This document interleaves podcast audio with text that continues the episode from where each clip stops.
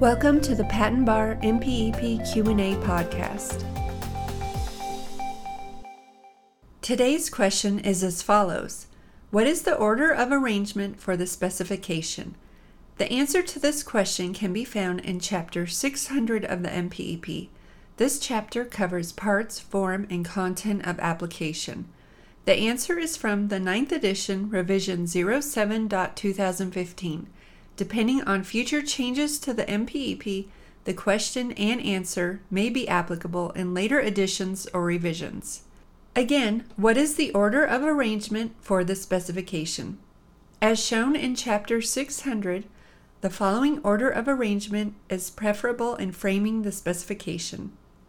Title of the invention, cross reference to related applications, statement regarding federally sponsored research or development, the names of the parties to a joint research agreement, reference to a sequence listing, a table, or a computer program listing appendix submitted on compact disc and an incorporation by reference of the material on the compact disc, statement regarding prior disclosures by an inventor or joint inventor, background of the invention, brief summary of the invention, brief description of the several views of the drawing, detailed description of the invention, claim or claims commencing on a separate sheet, abstract of the disclosure commencing on a separate sheet, sequence listing if on paper.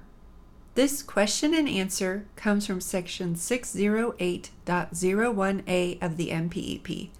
The following is a brief summary of section 608.01a. 608.01a Arrangement of application.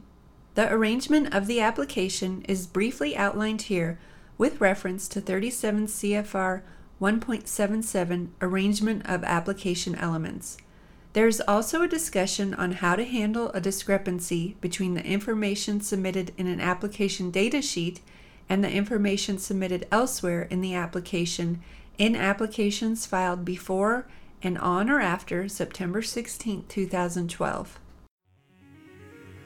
This has been another episode of the Patent Education Series Patent Bar MPEP Q&A podcast with your host Lisa Parmley, registered patent practitioner number 51006. Please visit patenteducationseries.com for more free information to help you learn more about and pass the patent bar exam. Thank you so much for being part of the Patent Education Series community and for being here today. We're here to help you succeed. If you'd like to help the show, the best thing to do is to subscribe and share it with a friend. If you need anything or just want to touch base with us, please email us at info at patenteducationseries.com. We want to see you succeed and put the patent bar exam behind you. So again, head over to patenteducationseries.com for more free materials and information to help you pass the patent bar and get on the road to a new career as a patent practitioner.